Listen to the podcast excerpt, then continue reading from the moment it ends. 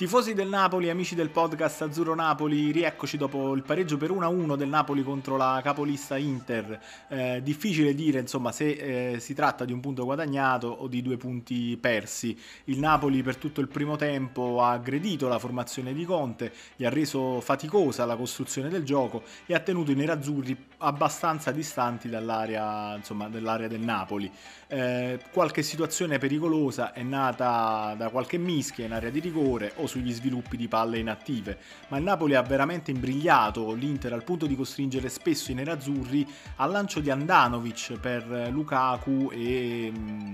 insomma Lautaro. Eh, di fatto eh, vanno fatti i complimenti a Koulibaly e Manolas perché eh, sono stati veramente una barriera eh, contro gli attaccanti nerazzurri e li hanno veramente eh, annullati. È stata una partita di grande sacrificio da parte di Insigne e Politano, ma anche di Osimhen e Zelinski, mentre gli esterni però sono riusciti comunque a creare qualche grattacapo alla difesa di Conte. Hanno fatto più fatica il nigeriano e il polacco eh, insomma, a creare qualche preoccupazione ai nerazzurri. Eh, il gol de, insomma, del Napoli è nato da un'ottima palla riconquistata proprio a ridosso dell'area nerazzurra e insomma poi hanno fatto una grande frittata De Vrij e Handanović, buon per il Napoli eh, insomma, che si è ritrovato poi così in, in vantaggio, ma insomma il Napoli, ripeto, ha avuto comunque il merito di andare spesso a riconquistare la palla eh, insomma nella tre quarti nerazzurra.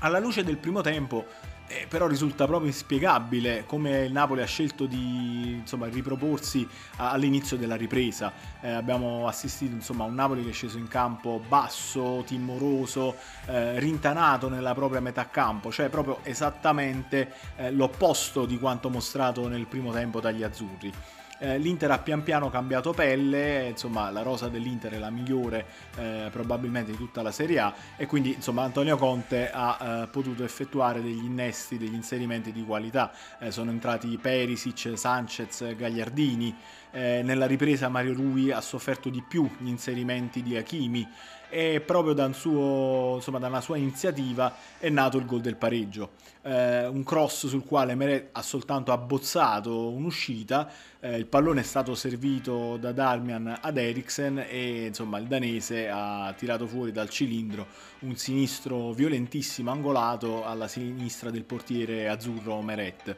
Eh, insomma su questa situazione Meret è stato sicuramente eh, insomma incolpevole sulla conclusione del danese, però insomma molti tifosi l'hanno un po' criticato eh, per la mancata uscita sul primo pallone calciato al centro da Hakimi.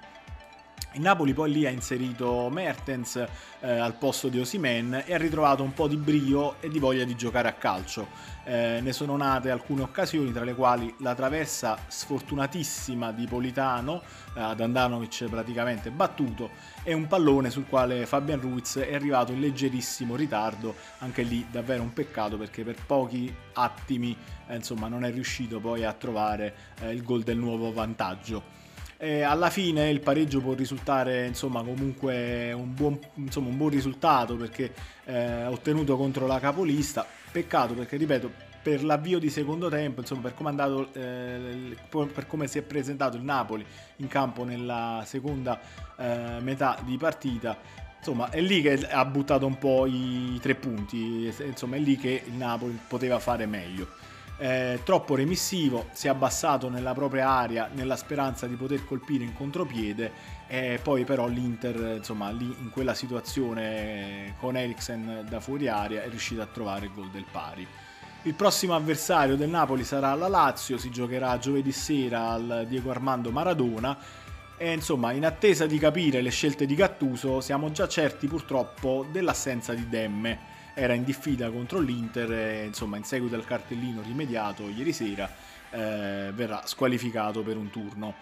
Eh, dobbiamo poi parlare anche della situazione relativa alla Superlega che lega i top team europei stanno cercando di mettere in piedi, o meglio stanno minacciando l'UEFA e la FIFA di mettere in piedi per cercare di spillare più soldi. Eh, su questo argomento anche ieri sera abbiamo pubblicato subito un post eh, riprendendo il pensiero di una bandiera del Manchester United come Gary Neville, con il quale siamo totalmente d'accordo, cioè questi top club andrebbero pesantemente sanzionati perché un'iniziativa del genere toglie ulteriormente fascino al calcio contemporaneo e non è affatto giusto che alcuni club già ricchi come Manchester City, Barcellona, Real Madrid chiedano ancora più fondi all'UEFA per continuare a spendere e ampliare la forbice con il resto dei club.